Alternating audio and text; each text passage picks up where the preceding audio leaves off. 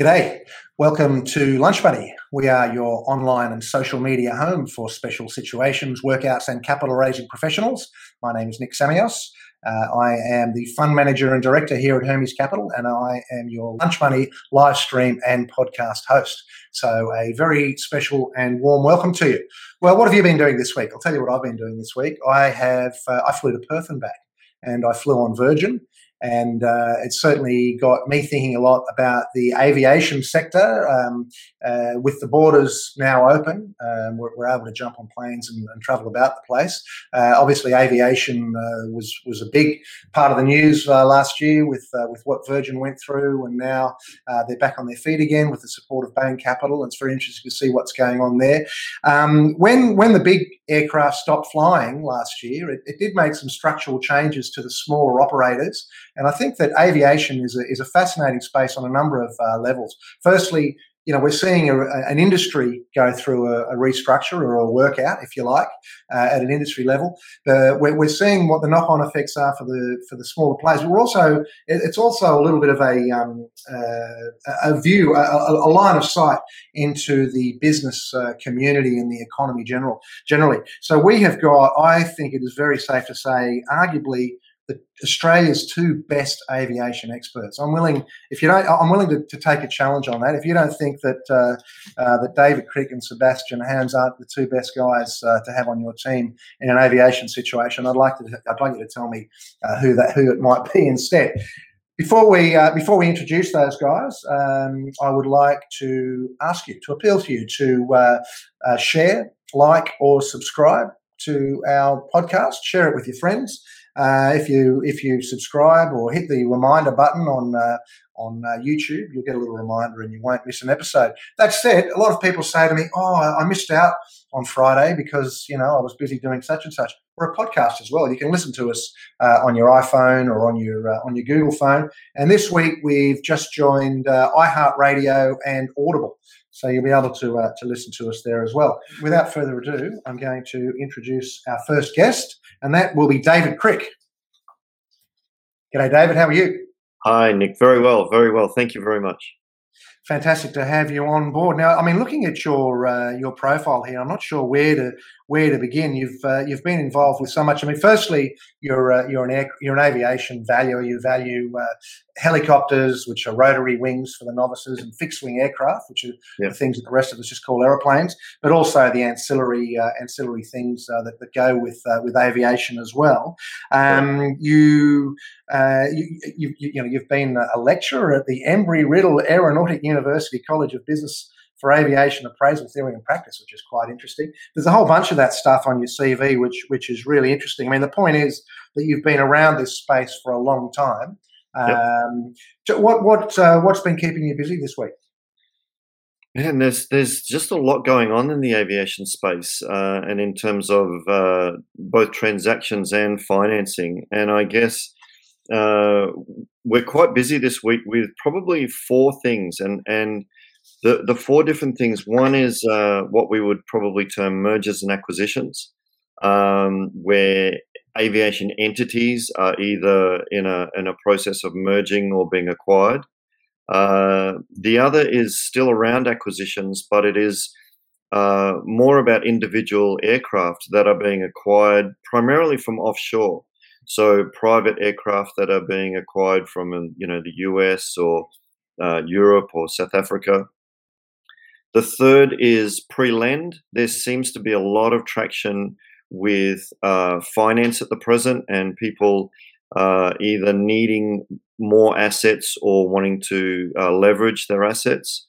And then the fourth thing that we've been busy on this week is uh, some litigation issues around uh, disputes with aviation assets. So that's that's probably the four things that we're finding are quite quite busy at present.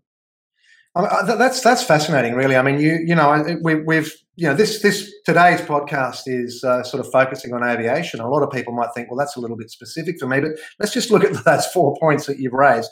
Firstly. M and A's. I mean, I've said before, you know, we, we featured M and A's a couple of weeks ago more broadly, but obviously right. there's a lot of M and A activity in the aviation space, and is that uh, we said earlier, and we'll come to it a little bit later, but aviation you know, there's general aviation. There's you know, there's there's the uh, also you know, fly in, fly out. For what I mean, in what sort of areas is the M and A activity? So, some of it is consolidation in terms of uh, the the market is quite crowded in specific areas. For example, we saw that um, CHC Helicopters has uh, has put a, a, a, bid together to purchase uh, Babcock uh, and their offshore capabilities in terms of uh, oil and gas offshore transportation. Uh, we also see other areas where successful operations uh, here in Australia are looking at offers from overseas equity and capital organisations to to purchase their their uh, operations. So it's it's quite busy with that respect.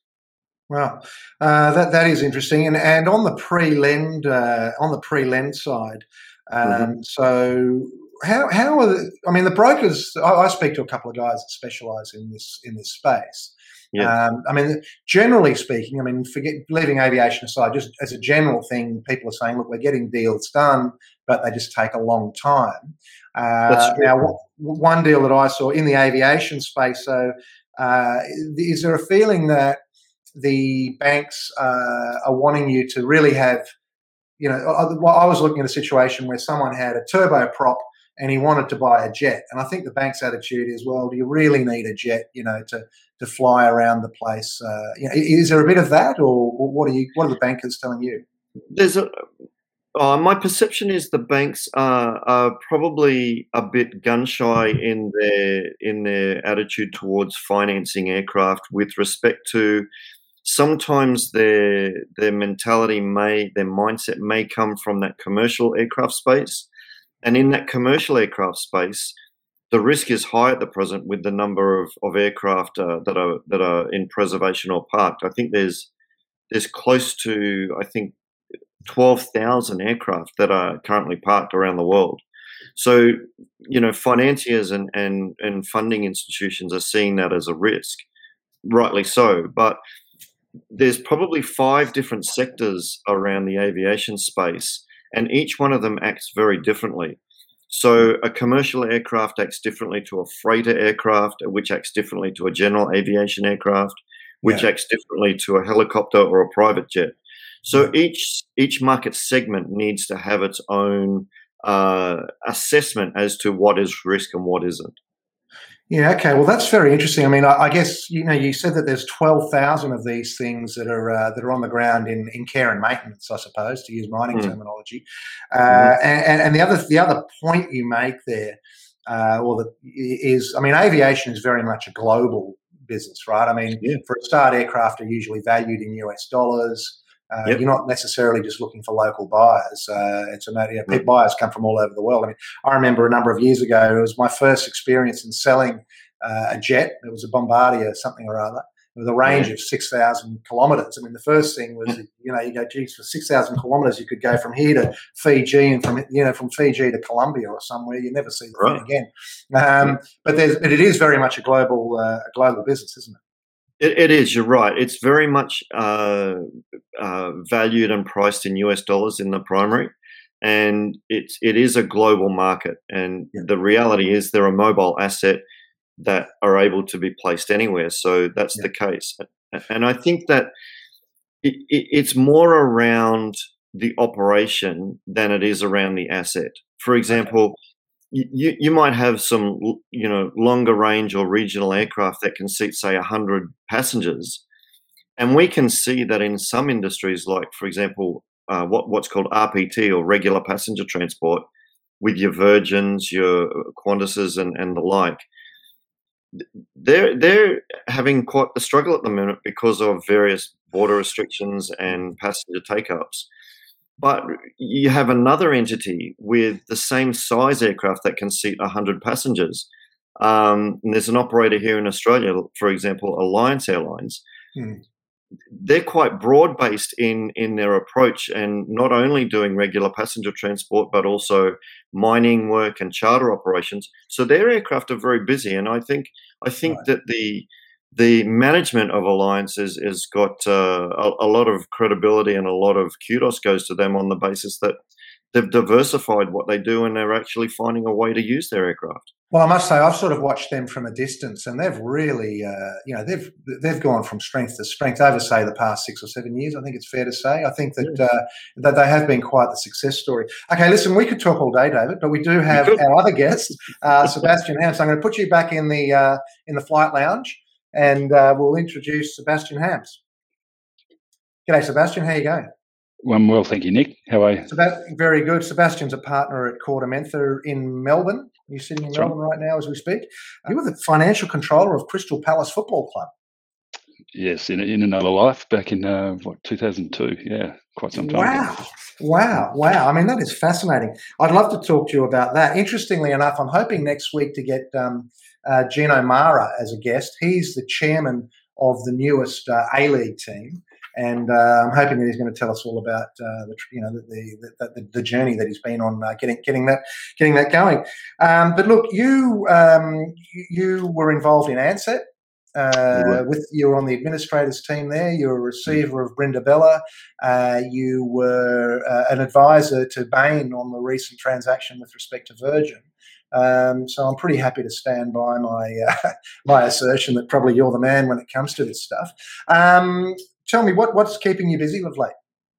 Uh, keeping us busy. So, I mean, last year was a, a, fantastic year for us acting for Bain to, to buy Virgin, um, a, a, great acquisition, and you know, lots of the challenges in the market there um, with the uncertainty in the ramp up and and the international travel return. Um, so, so that's sort of still keeping us busy in terms of a couple of discrete uh, roles um, with with the Virgin and Bain guys. Um, other stuff that's keeping us busy is actually quite similar to what David was talking about. Um, some inquiries from from bank and financiers, and a lot of that, to your point, Nick, is is around actually understanding um, what's going on in the aviation market, understanding those different sectors, uh, different aircraft types, what they do, what their KPIs are, where the risks are, because it is a little bit of a, an unknown. Um, so a lot of people just just uh, give us a call just to understand. And and the other part of it, I think that's actually really interesting is playing out globally. And, and we've we sort of talked about this quickly beforehand was what's happening in that financing space with the the various bonds and so on and so forth. So there's a lot happening around the world. Um, as David said, there's an awful lot of aircraft on the on the ground around the world. So there's there's there's been a complete structural reset of the global aviation market, and and that's playing out um, as we speak. Uh, and that's interesting, I suppose, again, because of your experience. So you're getting people uh, picking up the phone to you when, when, uh, when they're looking at M&As, for example, uh, on the economics and, and the markets uh, yeah. generally? Yeah, yeah, and that's right. Look, th- there's a lot of money floating around at the moment. Um, everyone knows that, um, yeah. and and there's a lot of interest in aviation. Um, one of the, the dangers with aviation is is everyone still thinks it's this this fascinating uh, romantic industry, but at the end of the day, it's it's pretty cutthroat. It's pretty hard work. Um, you know, your your safety and this goes without saying, but your safety has to be, you know, beyond beyond compare. So it is a really, really tough business. Um, you you only have to look at the Australian competitive market to understand how tough it is in both the RPT, the charter, um, and and the general aviation space. Yeah, I mean, we were talking a bit earlier. What what um, what has been interesting is with fewer aircraft, well, with fewer passenger aircraft flying around, uh, you know, some of the smaller uh, freight guys have, have, picked up have picked up extra freight work, and mm. and even some of the fly in fly out stuff. Uh, you know, because they've got different you know smaller aircraft and different configurations, if you like. Uh, it certainly creates those sorts of opportunities. Um, I, I, you know, the the plane that I caught, you know, I, I, went to Perth and back, and uh, the plane was full. I mean, it was chockers. There was a few a few spare seats, mm. but there's fewer flights available. Uh, I mean, do you, how do you see how do you see all of that um, that uh, main stuff ramping up again? You know, will there be more flights, and you know, will we be back to normal, or what's the what what, what are they saying in those circles? Yeah, look at and look. I hope you're fine, Virgin, Nick. Um, but um, nothing else, mate. Only Virgin. Yep. That's great. That's great. So look, um, you know, Virgin have gone, as everyone knows, to a seven three seven fleet. Um, you know, fleet simplification is really important. One fleet, you know, it takes a lot of the, the complexity out of the business. In terms of what the market's going to do, it'll be a slow and careful ramp up, I think, um, which which presents a lot of challenges. We in Australia were, I think, very lucky in in terms of being able to hibernate our businesses and i don't say that just with aviation you know you're basically we, by virtue at Virgin of going through a voluntary administration, were able to put the planes on what's called power by hour. So you know, use pay for what you use. That in conjunction with JobKeeper, essentially we're only we, we variabilized all our costs. So right. we were able to do that. Now the challenge for a lot of businesses, both in Australia and globally, is they haven't been able to do that. And you know, we see with Aer Lingus, for example, issuing those bonds that's essentially what they're trying to cover the lack of the lack of the ability to variabilize their cost. And then when you talk to the ramp up, um, you know, there's there's aircraft on the ground around the world, um, so the availability of aircraft is there. You know, it takes right. a bit of time to get them into service, and so yeah. this will happen. And and the challenge is is what that ramp up looks like, both domestically and internationally, um, and, and there'll be different timelines.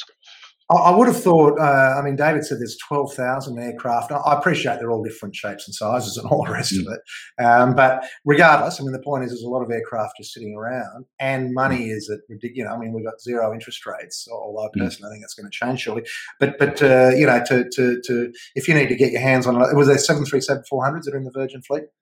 800s, yeah. 800s, yeah. So if you suddenly need to, to, to pick up an extra half a dozen of those, uh, they're, they're, probably sitting somewhere in a desert, you know, in the US. I mean, there's availability. There is yeah. availability. Yeah. I mean, yeah. the the Rex guys have, have, have done a very sensible thing and, and picked up.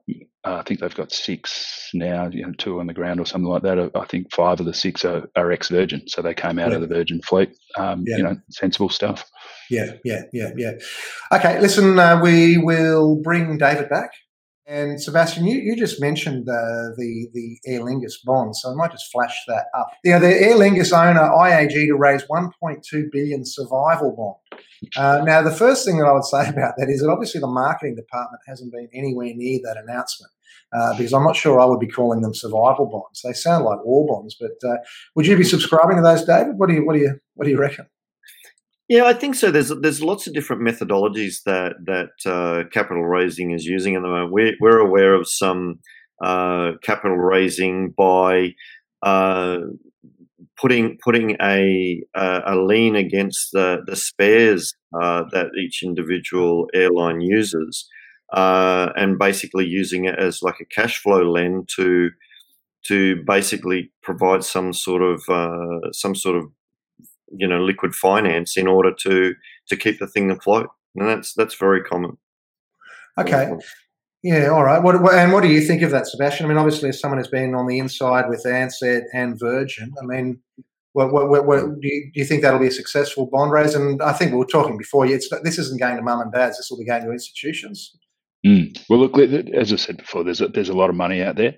Um, mm. If you sort of just wind it back, I mean, what this is doing is is Aer Lingus, and they're not on their own.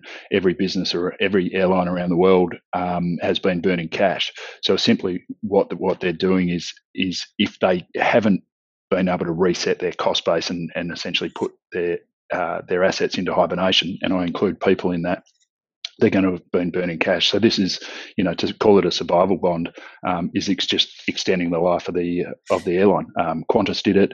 Um, so you know, there's lots of cheap money out there. It, will it'll get away provided people can see a return to some sort of status quo um, in the in the next six to twelve months. Okay. Yeah. All right. Now, um, one of the the thing uh, David said before. I mean, obviously, you know, there's there's different sectors. You know, in the aircraft industry, there's there's guys that are, are running mail. There's guys that are running uh, fly-in, fly-outs. You've got tourism operators. I think you mentioned David uh, about the, the guys that are hopping around the oil rigs. I guess is what you were talking yes. about before. Um, I mean, what what what are the main sectors, and what are what are some of the what are some of the challenges that, uh, that these different sectors are facing? If you want to sort of zero in on a on a sector. Sure. Yeah. So some of the sectors are, are reasonably constant, and others are, are quite uh, fluid. And I guess, like for example, freighter aircraft. The majority of freight that that flies around the globe, literally, is basically done as an adjunct to passenger transport. And when passenger transport was reduced with the pandemic, you know, there, there was a period at the beginning of the pandemic when uh, there was around 70% of aircraft that were sitting on the ground. Uh, and since then, I think narrow body, which is the 737s and the A320s, that re- that's reduced to around uh, sixty percent now. Uh, sorry, forty percent, whereas the wide bodies are, are much higher still. Um, but freighters, there's an eighteen month wait to get into an, a, a freighter conversion shop, and just to convert a seven three seven or an A three twenty is going to cost you four million dollars just to convert it from a passenger aircraft to a freighter. So there are some some uh, inhibitions to entry there, and if people have got freighter aircraft, obviously the the values and prices are going up on the basis that you know there's scarcity of supply and requirement for demand. Interesting. Uh, I, have got a friend who's a, a logistics manager for a, an FMCG business, and he says the logistics between the east coast and the west coast are just uh, just diabolical. I mean, are, are, aircraft picking up any of that slack, or what's the?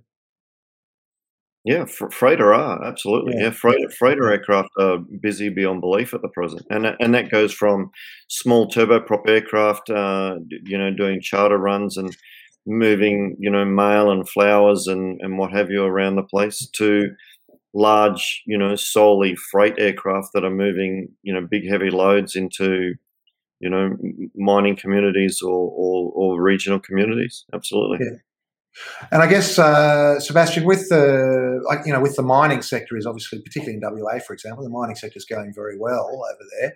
Uh, I, I, guess that means that if you're in the fly in fly out game, it's pretty good. But what, I'm just interested on on the freight side. How does the economics of freight fit in with those uh, large, you know, with, with, an airline like Virgin, for example, how does the economics of freight uh, plug into the models there? Yeah, it's a good question. I mean, the economics of freight simply plug into the RPT model by virtue of carrying freight in the belly of the aircraft. Um, so, you know, it, it, it's reasonably simplistic um, in terms of the uh, the resource game and, and the charter game, you know, with iron ore at what 170 bucks a ton, they're they're trying to get people up there as fast as they can. One of the things that'll actually be interesting and, and where the main game is with fly in fly out is not so much in the production side of it; it's actually in the infrastructure uh, and and in the investment phase. So if it if if the prices stay up like they do, like sorry, like they are at the moment with iron ore and gold, etc., um, and we see another investment phase, that's when that's when the, the the real benefit comes through. It's not so much in the production phase. So, so just to sort of segue into mining there, just just just for a bit, do you, do you think are we about to see another in, investment phase? Because obviously we had a huge investment phase, sort of, you know, five to ten years ago, I guess. That, that then that when that came to an end, the sort of the mining boom was over, more or less. Is that mm. is that ramping up again? You think? Well, look, I mean, if the pricing stays up, um, you know, it, it's it's natural that it will. I'm probably getting a little out of my wheelhouse when when we hmm. start talking about China and you know impact of Brazil and so on and so forth. But um, you know, I, am pretty comfortable. I speak for all airlines when I say that uh, they'd, they'd welcome a, another investment phase. Yeah. Okay. And now, um, on the when you're talking to banks, Sebastian, I'll just stay with you, and then I'll come to you on this, David. I mean, are there different sectors of aviation that banks are more concerned with, and other sectors that they're they're hot on? I mean, how how are you, what what sort of conversations are you having? Yeah, it's it's probably even more than that. It's there's within sectors there's actually there's risk profiles within sectors. So if you if you think about it um, you look at aviation and let's just take rpt for an example. They look you know you'll have some financiers are looking at um, aircraft finance um, either through leases or, or owned aircraft. You've then got financiers who are looking at the merchant um, and what i mean by that is when you buy a ticket on credit card um, you create a merchant risk um, you know, and the banks will generally bond that cash. Um, that is a significant issue. Um, you've then got um, uh, the infrastructure around the airports. Um, you know, airports are a very expensive asset. Um, you know, the, they they make a lot of money, um, and generally uh, the banks get pretty comfortable with that. And then you've got the downstream assets. So you know, sorry, downstream businesses that are, that need to be financed. So if you think about fuel, if you think about catering, um, you think about engineering, and and everything that goes towards running an airport and an airline. Um, you know, there's so many there's so many finance streams in that. Um, so it's it, it starts to get really complicated, not just in with each, within each of the sectors, um, but within each of the finance streams that contribute to it. So what the bankers uh, are really looking for is to understand where they sit in the in the um, in the waterfall, if you like, um, and and what's going to happen with that in the context of that uncertainty, specifically around the the international ramp up. And that really is a fascinating supply chain when you think about it. You know, mm. yeah, I mean, it goes from the, you know, to get that bum on that seat when you think about, you know, all, all those different moving parts. David, what about you? Are, are, there things that when the banks ask you to value, you know they're going to love it, and there's other ones that, well, yeah. I guess you're probably advising them as well, you know, what to stay clear of and yeah, yes and no. I, I, think the main thing that's an issue is that when we talk about regular passenger transport or RPT, it's basically cost per seat per mile, and it's it's a without simplifying it, it's it's it's an essentially an equation. Whereas in other sectors, um, the aircraft may be uh, an actual operating entity, or they may be an adjunct to mm. another business, and so for example, in uh, helicopters, if you're running a mustering organization, then the, the, helicopter is essential to the service. But if you are an electrician that is got a group of guys and you're you're working out how to get across uh, for all your regional clients, then the aircraft is just a tool of trade. And more so in helicopters than in fixed wing aircraft, Helicopters are essentially a tool of trade. They're usually purchased for a mission specific purpose. So it might be for transporting oil and gas people, it might be for um, emergency medical transport or repatriation, it might be for search and rescue processes. There's, there's a lot of reasons that you would buy a helicopter, and pretty much all of them are specific uh, utilization based whereas uh, some other aircraft are more discre- discretionary spends, more so in the private and the general aviation space. Right. Okay. I mean, look, what, what, what, we haven't got to yet, and I'd like to get to before we run out of time, is uh, what, what what sort of aircraft and what, what's happening in the valuations of aircraft? Are they, you know, what, what are the what are the main influences at the moment? Are they holding up? Is the you know the US dollar value like what what are the main things that are feeding into into the valuations at the moment? I'll start with you, David, and then I'll, I'll come to sure, sure, sure, sure. So, with the with the global pandemic, uh, some of the actual um, original equipment manufacturers have either reduced or closed down their shops, and mm. you know they've reduced their pro- production rates. So the the actual supply of new aircraft is either uh, lower and or slower, and so, for example, a Robinson helicopter of which you know, there's 2,300 helicopters in Australia and 65% of them are Robinsons. Mm. Well, the Robinson factory, if you want a new Robinson helicopter, you're looking at, at later this year to get a new one. So what that's doing is it's propping up the prices of the current secondary market. We're seeing the same thing in general aviation. Single single engine aircraft, for example, a Cessna 172 or a 182, they're rare as hen's teeth at the moment, and and people are having to pay a premium for them. But there's other aircraft that you know are, are not as popular and not as as as in demand. The prices are languishing accordingly. It's all about supply and demand, as we all know.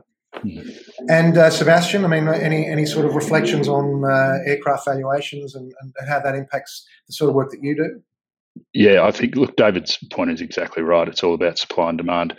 If you think about where the demand is and, and what's happening globally with um, international transport, you know, they're essentially long haul international air, aircraft or the wide body aircraft. So you're thinking um, 330s, you're thinking, uh, um, you know, 767s, et cetera, et cetera. They're just not in demand because nobody's flying them. As opposed to you look at 737 800s, um, you know, which is obviously the Virgin fleet. Qantas are flying those. They're flying A320s. So the domestic um, businesses are demanding those those smaller aircraft, the, those short haul um, aircraft. So that's that's where the that's where the, the values are going accordingly. Um, you know, there, there's no, no, there's no doubt that the values have come down on those 737 800s, right, for example, right. but um, yeah. not to the extent of the wide bodies. Okay. I, I wonder, David. Uh, I know that in the in, when it comes to used motor vehicles, uh, actually yellow goods, motor vehicles, you know, trucks, etc. I mean, the used prices of those things have gone through the roof yep. since COVID, really, because I think you know there's the, the, the, I think the story with cars, for example, is that you know the, the new car the new cars aren't coming into the country so there's no trade-ins. And so because there's no trade-ins there's no stock the the dealers are having to go to the auctions. And so is there, is there a similar effect with aircraft? Yes, and, and and I think that one of the things that happens is that if if financiers and bankers are looking to fund an asset on a purely on an asset based uh, capacity and and you know a clean asset loan, then they'll look at the asset market. For example, in private aircraft or corporate jets, uh, the first three basically 2020 was a year of two halves the first three quarters was a complete disaster. We were seeing in some larger private jets, they were having reduction in, in, values of 20, 25, 30%. Wow. But in that last quarter of 2020, um, the market went berserk and not only made up all of the losses for the first three quarters, but actually saw some increases in values. And so it's it's again, sorry to sound like a broken record, but it's all about supply and demand. And if you have a demand, you've got to look at the supply. I think the other thing that the banks and financiers are looking at when you when we talk about uh, assessing risk and assessing appetite for for funding, um, I think one of the things we're seeing is that they're more looking at the entity that's looking for the loan. So it's not just mm-hmm. about uh, the actual asset that that is being assessed. It's also about the operator and whether they're a robust operator or whether they're a struggling operator. So they're looking at more than just the assets in, in what we can tell. Right. Okay. Yeah. Look, I mean, I think that that applies a little bit across the board, you know, uh, to some extent anyway. Um, but but I do hear what you're saying. Uh, we were talking a little bit earlier. What what what what do you think's happening with with Rex, Sebastian? What's the what's the go there? Yeah, look, it's that's going to be a, it's a really interesting one. Um, great for consumers. Um, you know, another entrant in the market. Um, it's it's going to be tough for them. You know, Qantas and Virgin. You know, I, I don't know anything more than the average punter, but Qantas and Virgin aren't going to give up their market share. Um, my concern for them is is that six seven three sevens is is subscale, so you know it's going to be very difficult to to to hit the or make up the required overheads, um, especially if they're flying you know forty nine bucks Sydney Brisbane. I mean, it barely covers your airport charges, so that's going to be tough for them. But that said, they're tightly run. They always have been. You know, if you look at say Alliance as the benchmark for a, a business that it's really tightly run, um, you know that that's what they're going to have to do. Um, so I think it'll be really interesting to to watch and see how they go. Yeah, I guess uh, I, I, suppose there's cost curves there, is what you're referring to. So yeah. you're saying that the capacity they've got doesn't really intersect the cost curve to, to, to, to make the thing viable. Are you suggesting without well, without sort of yeah, I mean it's it's it's, it's not cheap tough. to yeah exactly, and it's it's not cheap to put seven three sevens in the sky. They've mm. been running Saab three forties for for many a year since you know the Regional Express was formed out of Ansett in in two thousand and two. So mm. you know they've they've got they know what they're doing, you know, and they operate as they will. Um, that said, you know, you've got a, another cost base to run a 737 fleet, and is is six aircraft enough? I wouldn't have thought so, but you know, mm. I don't know the the cost model. I suppose they'd be looking at a lot of their a lot of their regional stuff. You know, people are, are hopping on at one place and then getting off. Uh, you know, getting off at Brisbane or, or, Sydney or whatever, and then hopping on to a Virgin or a Qantas, and they're probably wanting to pick up a slice of that action. I guess is, is the economics of it. Um, yeah. What what David? Uh, so so getting away from the you know obviously there's the commercial operators. What what about the the corporate jets? You know the corporate flyers. Is what what are the trends there? Is there uh, you know, are more people getting their own aircraft, or how's that market look? Surprisingly, yes, and and it's mm. it's reasonably driven by a, a, US mentality that says, you know, I don't want to be at the behest of the commercial operators, and I don't necessarily want to have to sit next to, you know, some member of the general public that's got some set of sniffles and flus and carry on. I might catch COVID. Um, Is that right? Really? Is COVID a factor? Oh, absolutely. Yeah, yeah absolutely. Wow. Yeah, partic- wow. particularly in overseas markets, not here so much. Right. Um, in, in general terms, Australia is a relatively small market for corporate jets. I mean, there's more mm. there's more corporate jets parked at Van Nuys Airport in California than is in the whole of Australia. So, right. you know, we're a, we're a small market per se but there is a, there is quite a level of interest and quite a level of uh, acquisitions going on at the present because of that. People want to have the capacity to make their own choices about when I go, where I go, and how I go. and that is driving a lot of the demand. The demand is quite high.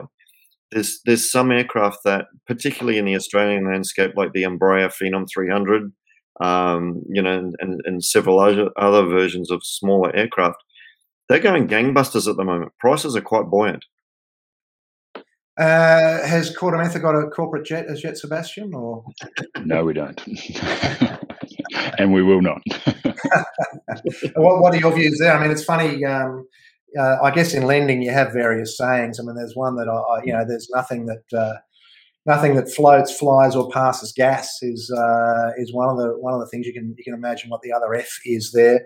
And another thing is I know that um, you know I, I, used to work for a guy years ago that used to say if you walked into a into a business and they had a fish tank out the front, that was always a bad sign. There's, I mean, there's a, you do a lot of uh, pre lending reviews and uh, a lot of work around capital raising. I mean, what's your view on corporate jets? I look, I, I, tend to agree. I love the fish tank analogy. I use that myself. I think it's, I think it's really accurate as as well as the three Fs.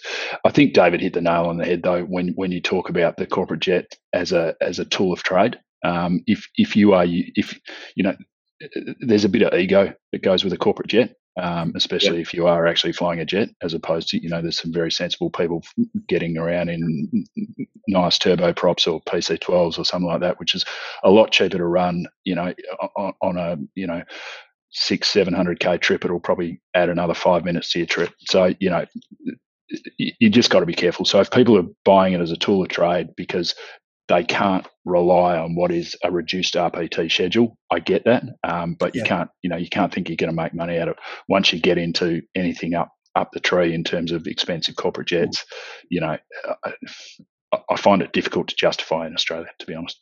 Okay. Mm. All right. Listen, we, we're running out of time. So, David, I'm just going to ask you. Uh, firstly, I, have got some friends at Warnervale, um, the Central Coast uh, uh, uh airport up there the, the, flight school. Now, they tell me that general aviation's uh, going pretty well at the moment. It is. Yep. Particularly yeah. for single engine. Tw- twin yeah. engine, not as buoyant, but single engine, gangbusters at the present. Yeah. So you're getting asked to, to value, you know, the odd Cirrus and all that sort of stuff. I mean, what's yep. what's what, what's what's flavour of the month at the moment? Cirruses are, are quite go. Um, even uh, larger turboprop, single tur- turboprop like uh, caravans and Piper Meridians, um, Pilatuses. Just yep, you if you find one, grab onto it because they're they're hard to find, particularly later model. Um, you know, there's a rush to later model better quality, um, but you know, at the end of the day, you, you you can only work with what's in the marketplace. Okay, and just your, your closing thoughts, and then I'll come to you, Sebastian, for your closing thoughts. Uh, you look, a- aviation is a robust industry, and it has very, very many sectors and I, I, guess from a financing perspective and, a, and an asset reliability uh, perspective, do your homework and you will not go you will not go wrong. Very good. Okay, Sebastian. Yeah, my closing thought, and this is just to simplify things. I like to think of RPT um, aviation as very similar to a fruit and veg shop because you know it's about bums on seats. Um, because once that seat's gone, it's it's it's gone. You can't resell it.